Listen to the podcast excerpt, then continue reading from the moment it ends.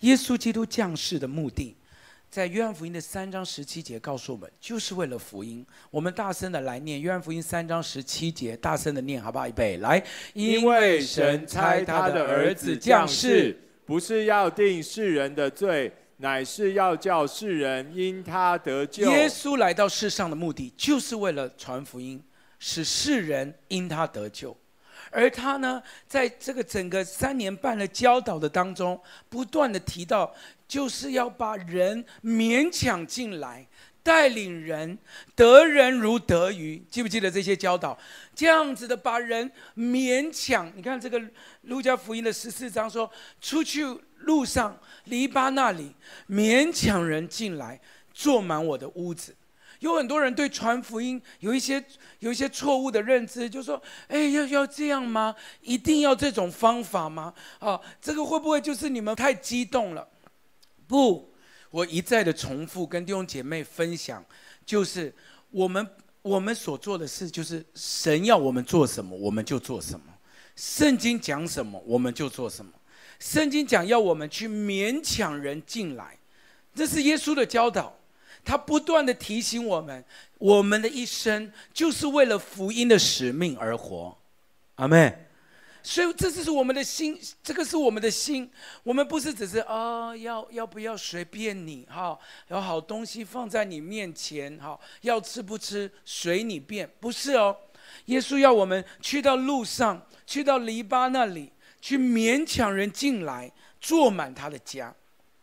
一直到他要离世的时候，留下的大使命，也就是告诉我们福音跟宣教，这是我们再熟悉不过了。他说：“天上地下所有的权柄都赐给我们了，所以你们要去，使万民做我的门徒，奉父子圣灵的名给他们施洗。凡我所吩咐你们的，都教训他们遵守。我就常与你们同在，直到世界的末了。”这是耶稣在离世之前给我们的吩咐。我们我们怎么样都要完成他给我们的使命，而且不要忘了，连赐下圣灵都是为了宣教，所以你应该要在经文旁边写下这些重点啊，因为我给我给的只有经文，连赐下圣灵，也就是为了宣教。那个耶稣在升天的最后一刻，他说：“但圣灵降临在你们身上，你们就必得着能力。”为什么圣灵要给我们能力？不是只是让我们好像、呃，这个这个过得好而已，不只是让我们给我们恩赐，不只是给我们属灵的果子，不止这一切的一切，是为了让我们在犹太全地、撒玛利亚一直到地极为主做见证。圣灵赐下的目的是让我们，不是让我们在聚会里面感动而已，感动是为了什么？是为了领受能力，完成福音的使命。所以连圣灵赐下。都是为了福音，结果结果，这一群门徒领受了耶稣基督来到世上的目的，领受了教导，领受了那个他升天以前的大使命，并且在马可楼领受了那个等候多时的圣灵，所以整个初代的教会门徒，因为完完全全没有任何的这些掺杂，从第一手耶稣那边领受的教导。所以你看，整个初代教会爆炸性的活出了福音的使命，他们赞美神，他们得众民的喜爱，主就将得救的人天天加给他们。他们第一手的领受耶稣的教导，所以在整个初代的教会就是这样子的活出来，没有掺杂，没有任何的别的想法。耶稣怎么说，他就怎么做，这也是我们最盼望的。阿门哈。耶稣怎么说，我们就怎么做。我们去到哪里，我们去到啊、医院探访，我们就巴不得这个在我们眼前的这个这个这个家人，他能够信主，不止信主，他能够受洗。所以你知道，我们的弟兄姐妹都来不及等的，我们这些牧者，他们就在医院为着这些他们的这些啊、家人，就就就为他们施洗。为什么？因为他们。圣经说什么，他们就做什么，就这么的单纯。初代的教会，因为第一手领受耶稣的命令跟话语，感受到那个负担，所以呢，他们赞美神，他们得众民的喜爱，他们呢，成为一个使人这个与神和好的职分，在他们生命当中得众民的喜爱，主就这样得救人，天天加给他们。我给大家看这个图啊，请大家注意在前面。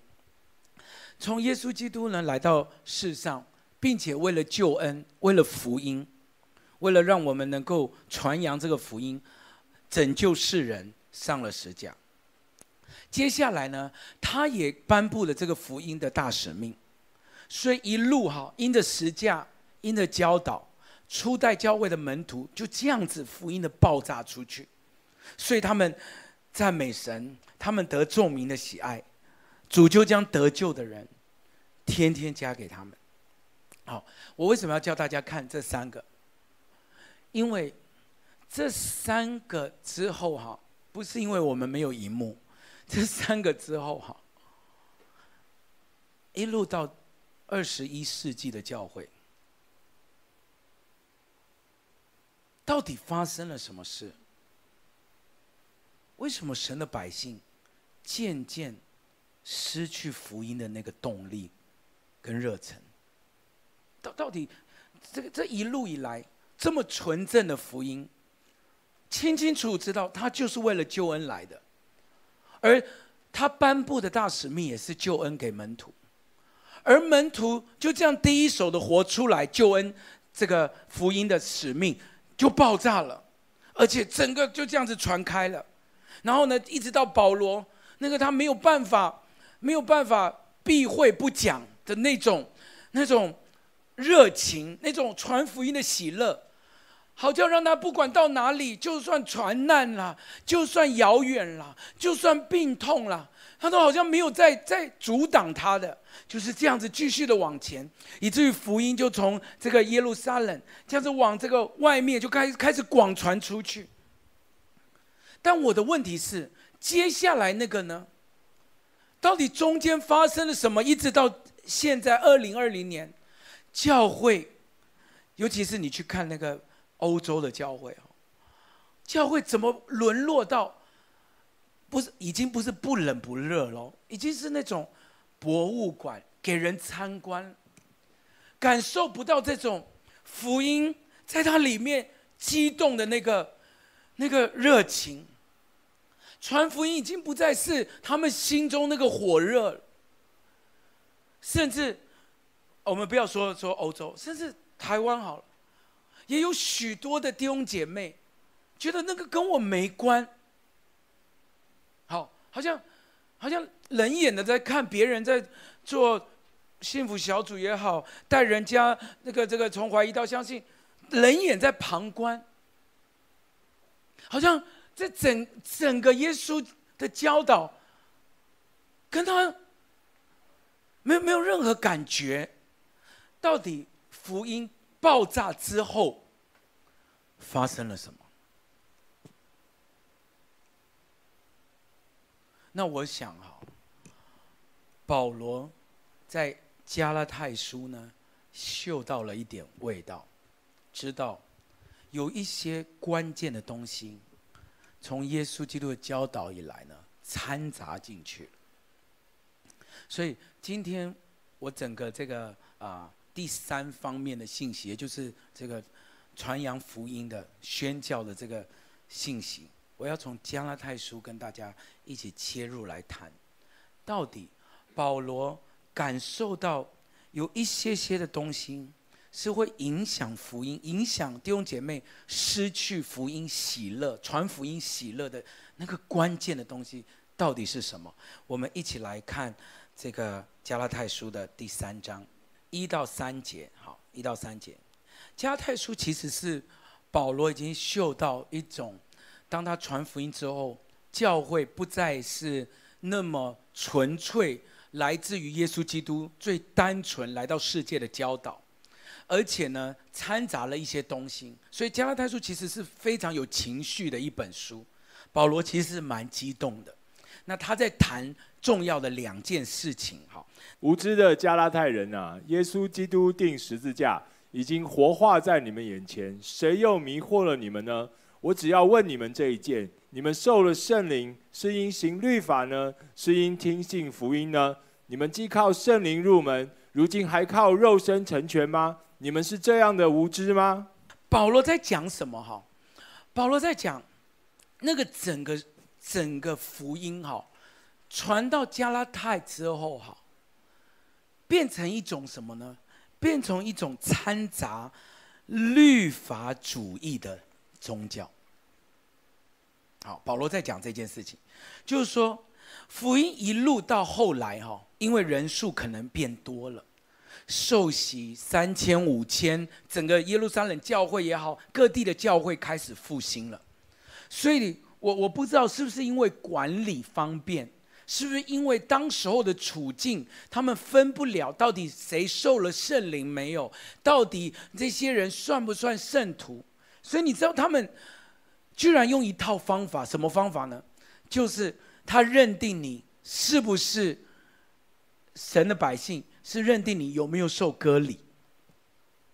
好，所以他不能够用血缘来确定这个你是犹太人，他只能靠受割礼没有。因为有些人天生血缘就不是犹太人，所以呢，那你不是犹太人，有一个方法，那你受割礼，你就就成为犹太人。他是用这样的方法来来分辨福音的。所以呢，渐渐的在加拉太教会呢，就越来越多人得救，就变成一种行为上的这个犹太人，就是透过他们受到了割礼这种宗教的仪式来判断。所以保罗就非常的激动，说：“无知的加拉太人啊，你们到底知不知道耶稣基督钉十字架，完完全全不是因为我们的行为，乃是因为依靠他的恩典。没有一个人是靠着行为得救的，阿们吗？”没有一个人是因为你做了什么事情，你的服饰，你就算整天在教会参与服饰，那都不是我们得着福音的这个关键。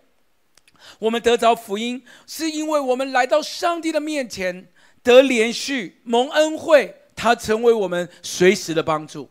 这个救恩一切的一切，跟我们的行为根本不能画上等号。但他说，无知的加拉太人啊。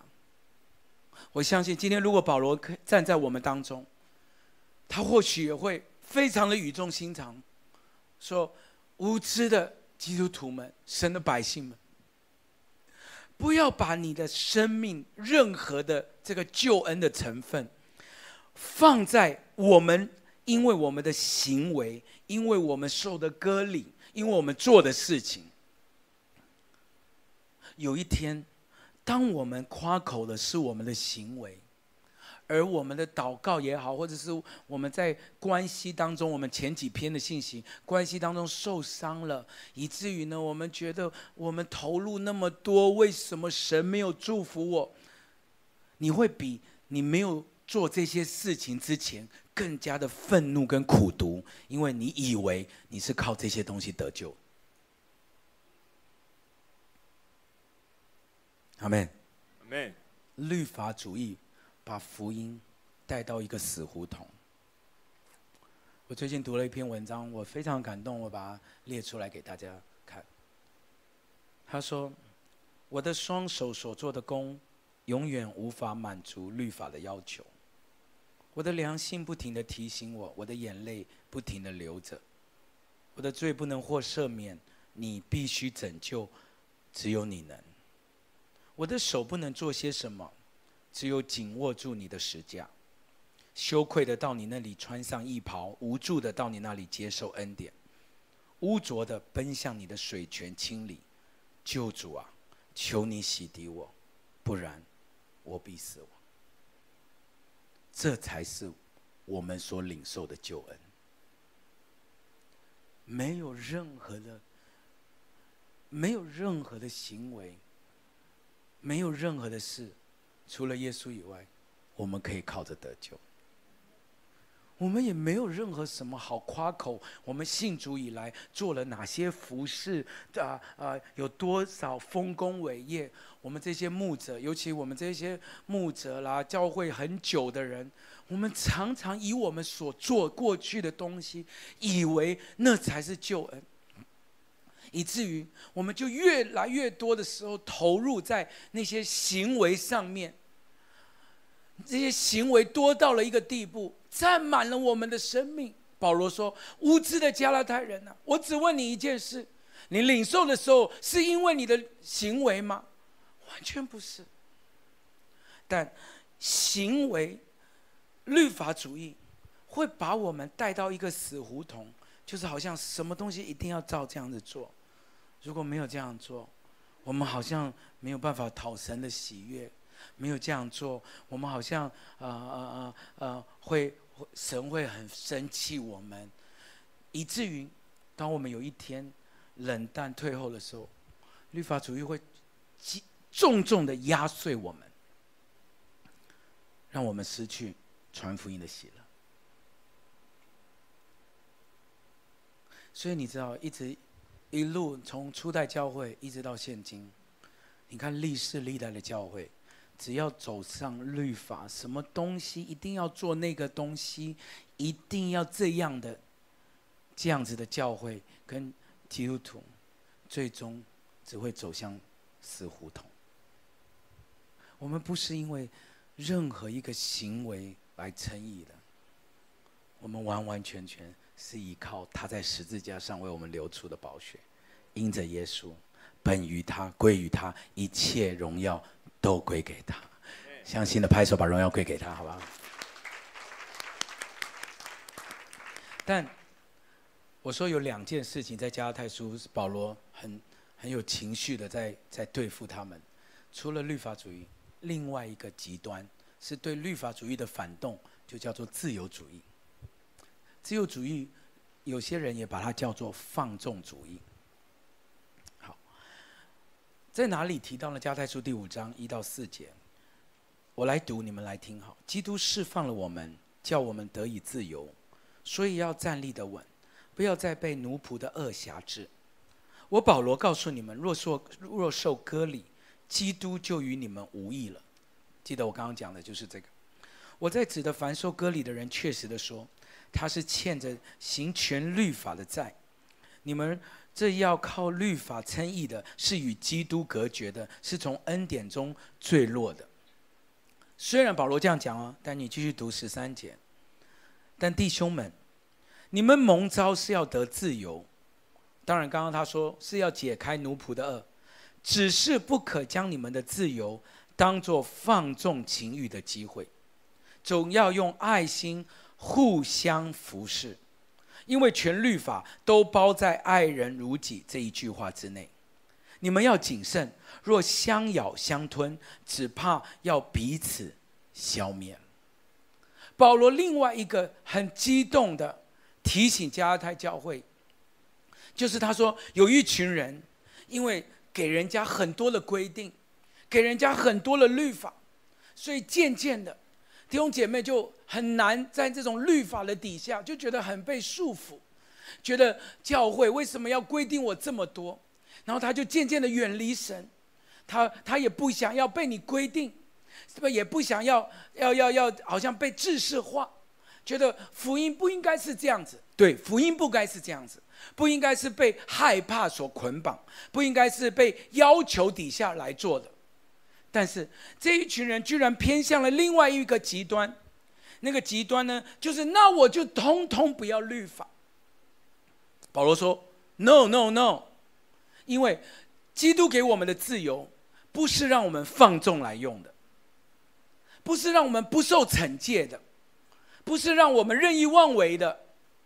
我们把这一这样子的人叫做什么呢？叫做一群不想传福音。”不想付代价，不想付，不想背十架，不想走窄路，不想进窄门，觉得好像事不关己，哦，反正福音嘛，就走不白白的救恩呢，有必要像你们做成那样子吗？干嘛要这样子对客呢？干嘛要用八个礼拜去做幸福小组呢？啊，不用不用不用，我们很自由的，我们爱做什么就做什么，No。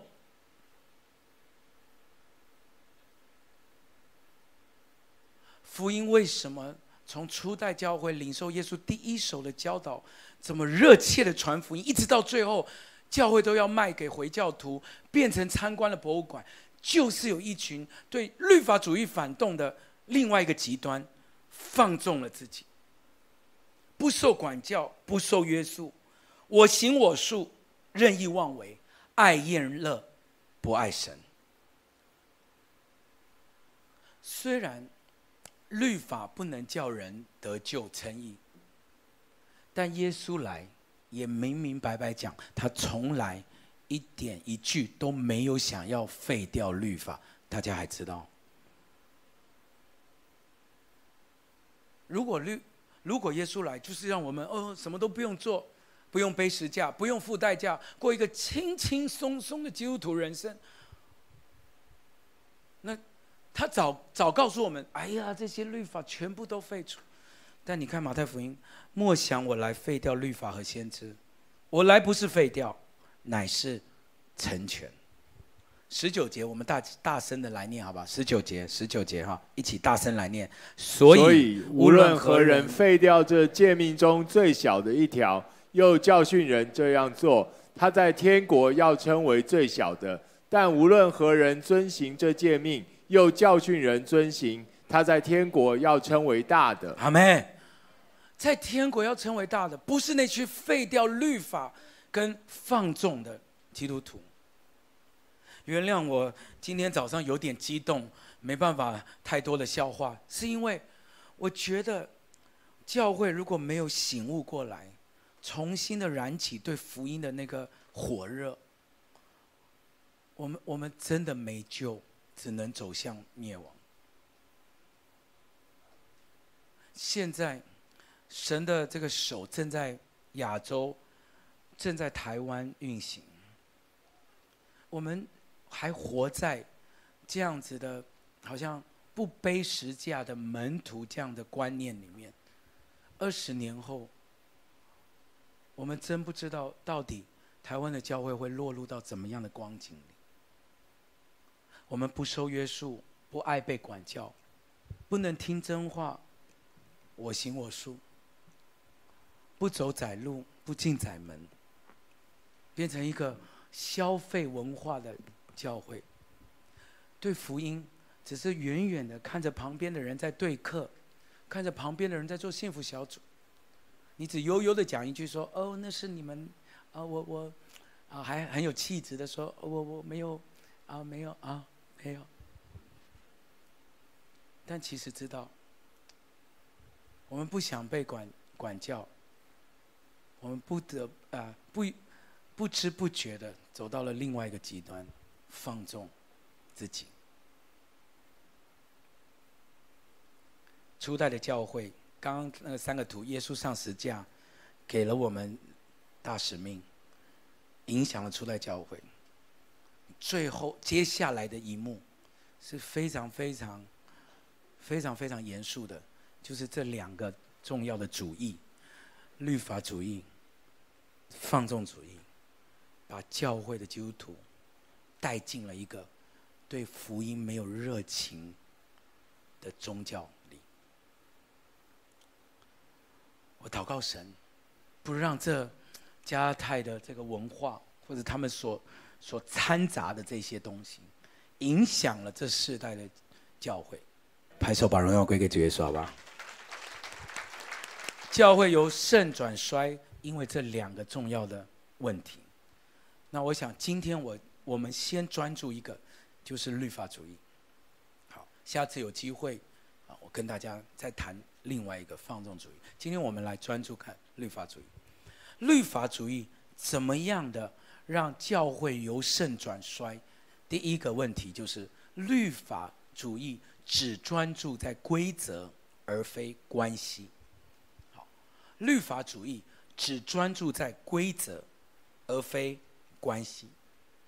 加拉太书第三章十一节说：“没有一个人靠着律法在神面前称义，这是明显的，因为经上说：‘一人必因信得生。’帮我把得生圈起来。”十四节，这边叫亚伯拉罕的福，帮我把福圈起来。因基督耶稣可以临到外邦人，使我们因信得着所应许的圣灵，把应许圈起来。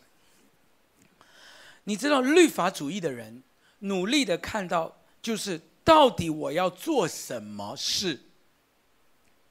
但是耶稣基督想象的东西呢，是想象应许。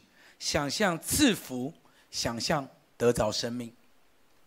我再讲一次哦，律法主义的人努力的想要想的是做什么，但是耶稣基督想象的是想象祝福，想象应许，想象我们得着生命。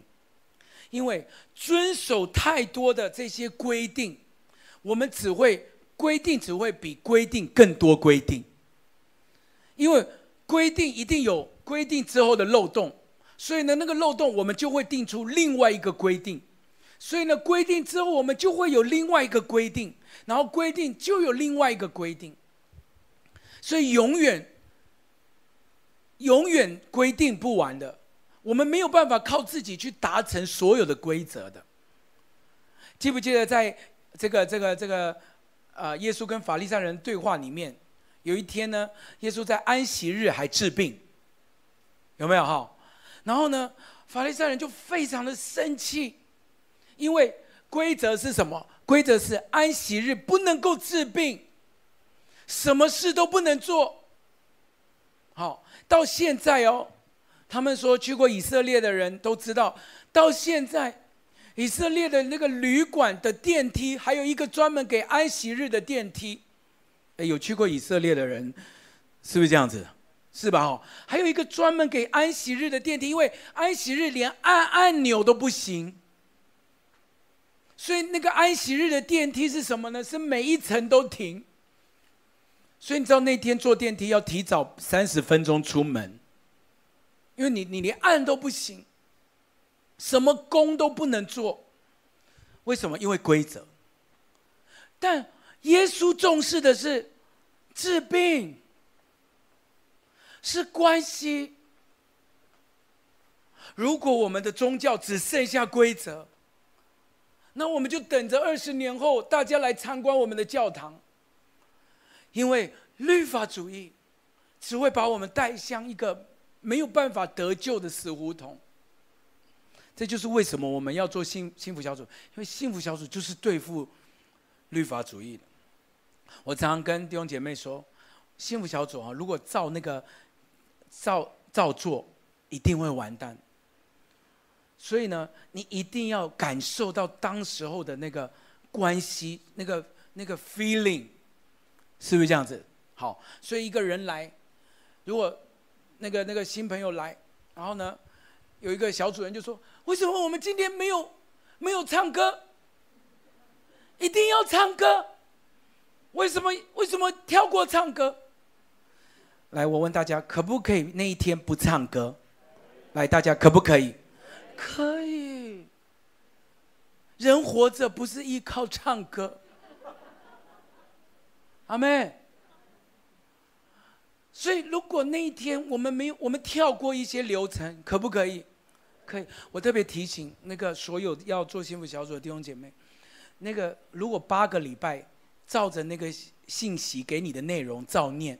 一定会死，所以千万不能造念，一定要，一定要加上一些关系，讲一些见证，好没吗？因为幸福小组就是在对付那个律法主义，律法主义的人不能够接受变化，因为他重视的都是规则。但是，其实当我们要传福音的时候，越自由，越有弹性，越不会给人压力。阿妹，所以我们应该要回到神的眼光来看，一切都是本于信心。我们是因信得生。如果没有圣灵感动，没有一个人可以口称耶稣是主。阿妹，绝对不会是因为你讲课讲得好，爱宴备餐备的好，活动带的好，绝对不会是因为这样。完全都是因信得生。教会为什么走向沉沦？有一个很重要的，就是他们失去对传福音的喜乐。呃，为什么？就是因为律法主义给我们这个到了一个地步，基督徒好像变成一种机器人，一定要这样。神从来没有要他的百姓变成机器人。神在乎的是关系，阿妹，或许初代的教会到了加拉太那边，因为增长，因为人数变多，因为越来越大，真的需要管理，所以产生了一些规则。所以教会不是没有规则，神也要我们规规矩矩按次序行。你不要说哦，我我就我就不想照规则，那那个是下一篇讲到要要要对付你的哈。本来就是有一些规则，啊，但是你要记得，在规则的背后，最终神看重的是关系。阿妹，因为因为全律法都包在“爱人如己”这一句话了。我举一个简单的例子，请问闯红灯可以吗？但是救护车可以哦，对吧？是不是这样子？那为什么？因为有律法，但爱一定凌驾在这个之上。可是律法主义没在管这个的，他只在意规则。就是因为这样子，把基督信仰变成了宗教，变成一条一条的条款，使人没有办法在里面活出真正的自由跟喜乐。第二。律法主义只会把我们锁在一个叫做完美主义的束缚里面。为什么律法主义最后会让人变成一个死胡同，跟一个好像没有没有喜乐的人生，变成一种死死板板的宗教？因为律法主义在追求的就是一个连耶稣都没有讲过的完美主义。这样好那他他的背后的逻辑就是，我一定要表现完美，我一定要做到最好，我一定要很严格的律己。所以一摩西颁布十诫，然后呢，一直到新约的法利赛人发展出六百多条、上千条款，好，连电梯都不能按这种这种宗教信仰。好那这种呢的背后逻辑，就是我们不能失败，我们一定要做到最好。告诉你，完美主义是传福音最后不想传的杀手，因为我们很害怕失败，我们面子挂不住，对不对？我们很怕，我们跟他谈完之后，我们好有压力哦。但我等一下问他，你要决志吗？他如果说。我再想想，哇！我跟你讲，你那一天天都要塌下来了，回家走路都好沉重哦。我怎么预备了那么多这个好吃的这些爱宴？我手写卡片给他，而且呢，我我这两周呢预备周，每一天禁食为他祷告。可是他来到我们的幸福小组，最后我们在问他要不要决志的时候，我偷看他。他没有举手，我好挫折哦，我好难过，我不要做了，好累哦。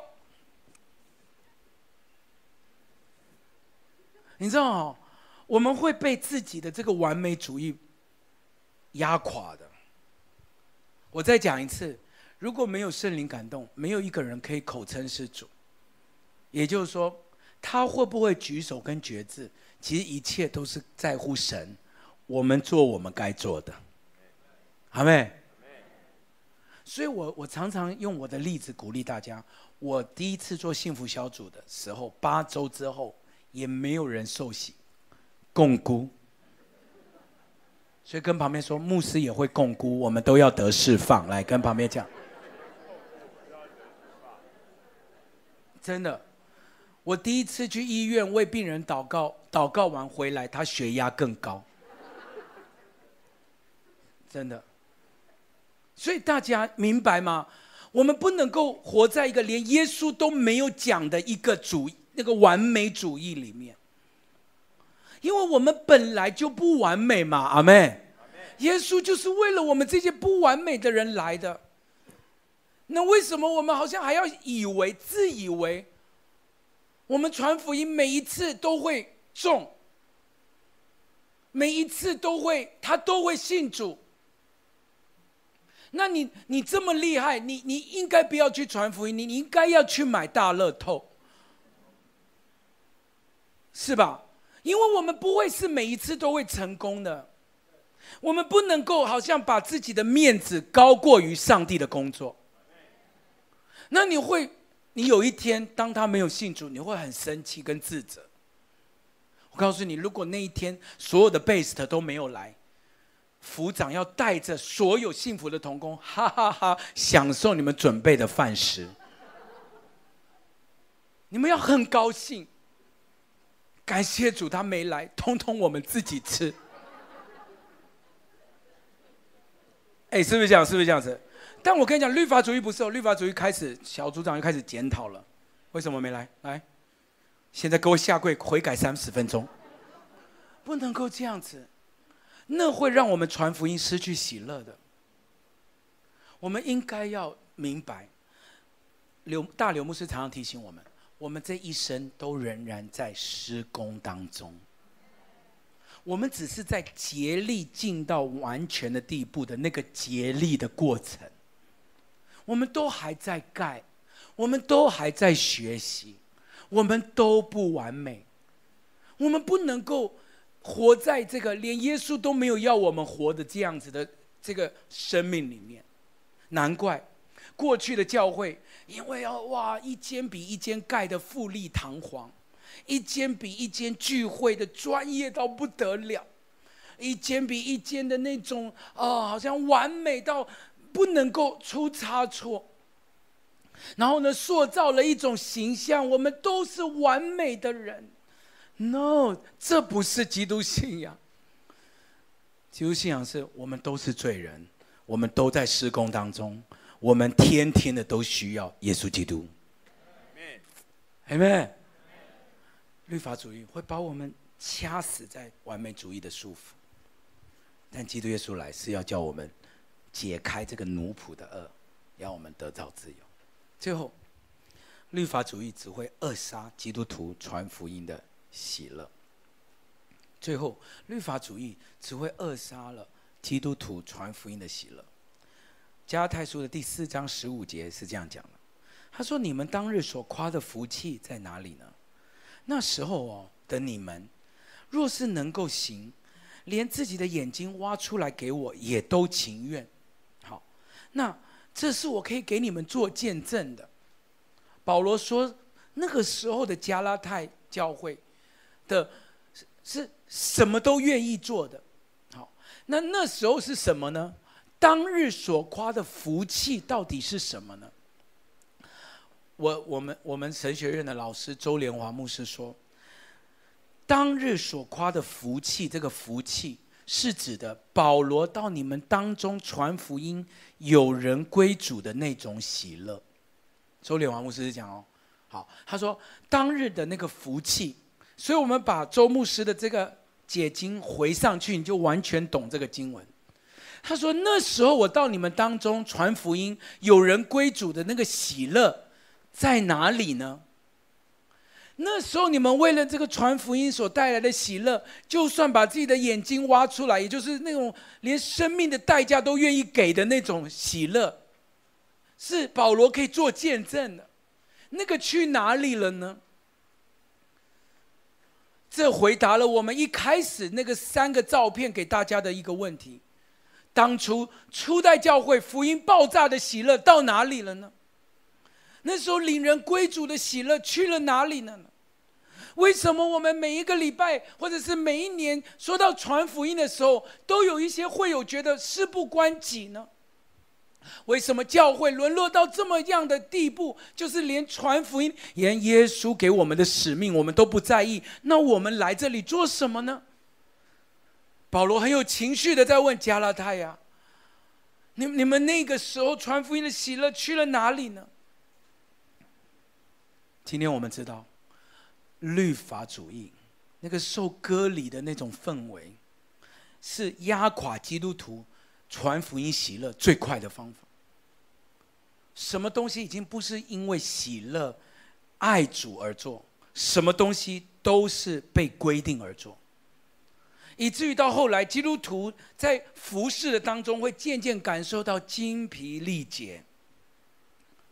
他们不是因为爱神爱到一个地步，我愿意付上代价，我愿意煮这些爱宴，我愿意花十堂课的时间去为人对客，已经不再是这样了，是因为。牧师要我这样做，小组长要我这样做，啊啊，这个这个，有人要规定我这样做，有人在在在，如果我不做，好像他们就就就觉得啊，我怎么样？教会渐渐的失去了喜乐，是因为律法主义把我们压垮。亲爱的弟兄姐妹，我们做的一切都不是被规定做，是重新回到。耶稣基督为我们上十字架，他的爱激励我们而做。阿门。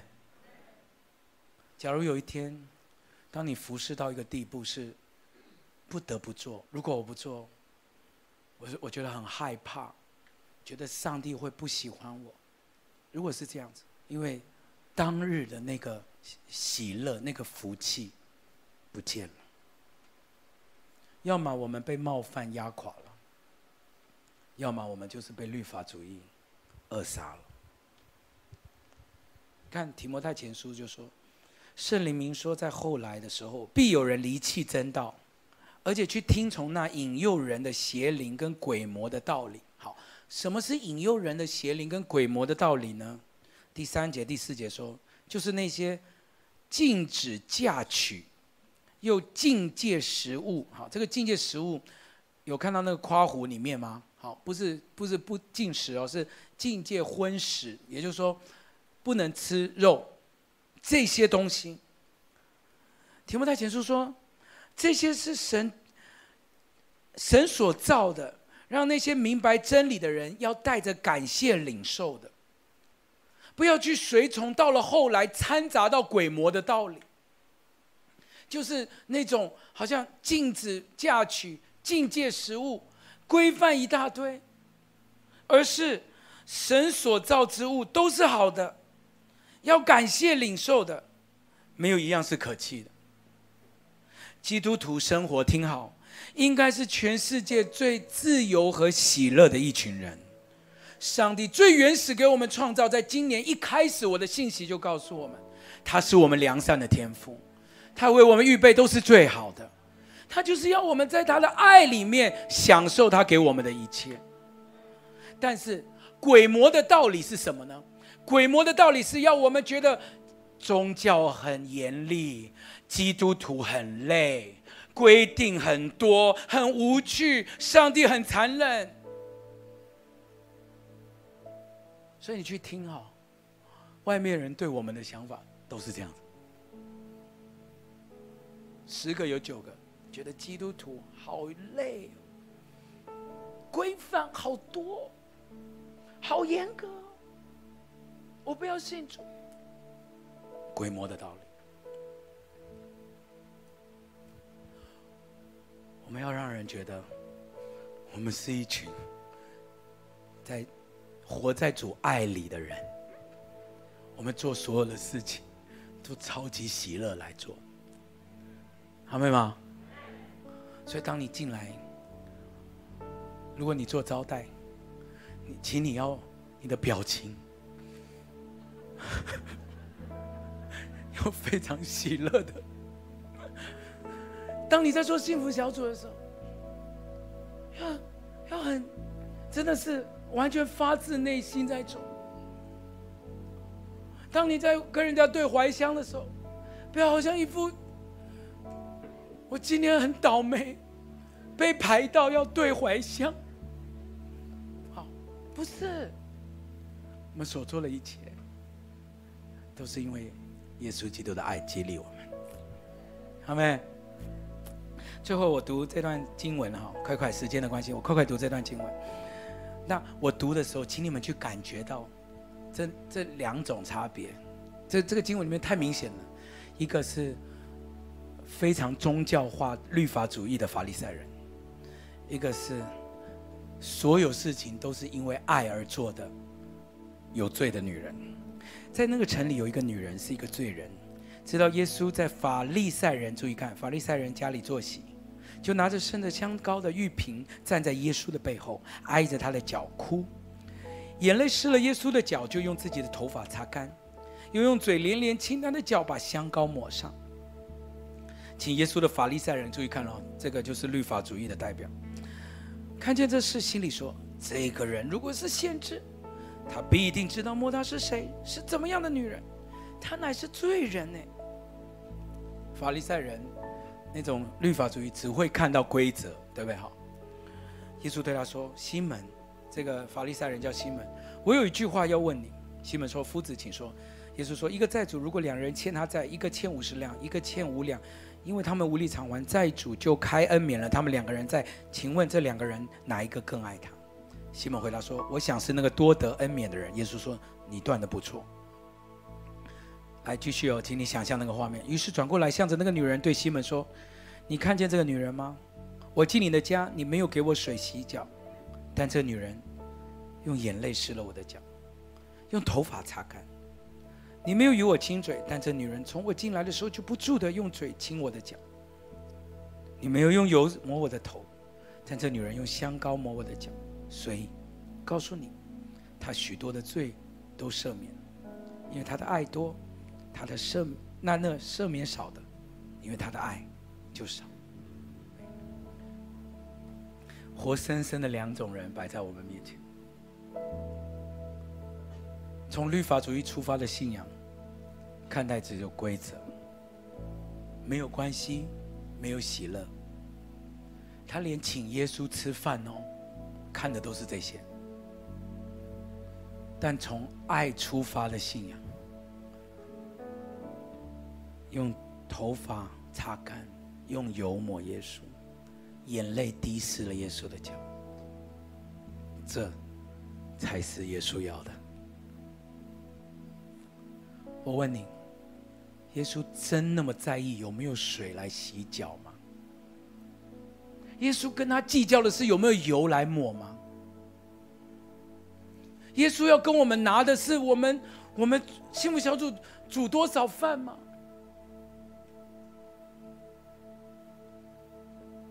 其实，这一切传福音的背后。都是因为基督的爱激励我们。我们为我们为何而做？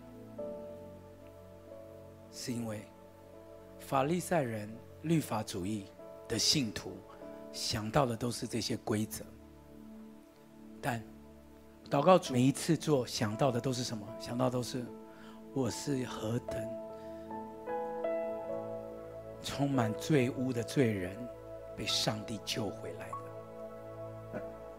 我们每一次的画面，想到我们的过去有多么不配，想到如果我们没有耶稣基督的人生有多么凄惨，想到如果没有这个救恩，没有这个十架，我们不知道我们现在会在哪里。祷告主，当我们脑海里面做每一件事情的时候，想到的都是他十字架上为我们流出的宝血，以至于我们做五年、做十年。做到有一天见他面，我们都欢欢喜喜的。我们的传福音也充满了喜乐跟热情，是因为基督的爱激励我们。命令的总归就是爱，命令的总总归就是爱。做所有的一切，让我们以爱为出发点，让我们充满了福音的喜乐，让我们被主的爱再一次的激励。我也祷告主，让你脑海当中充满的都是主赦罪的救恩，激励你继续的往前走，过一个充满使命跟火热的传福音人生。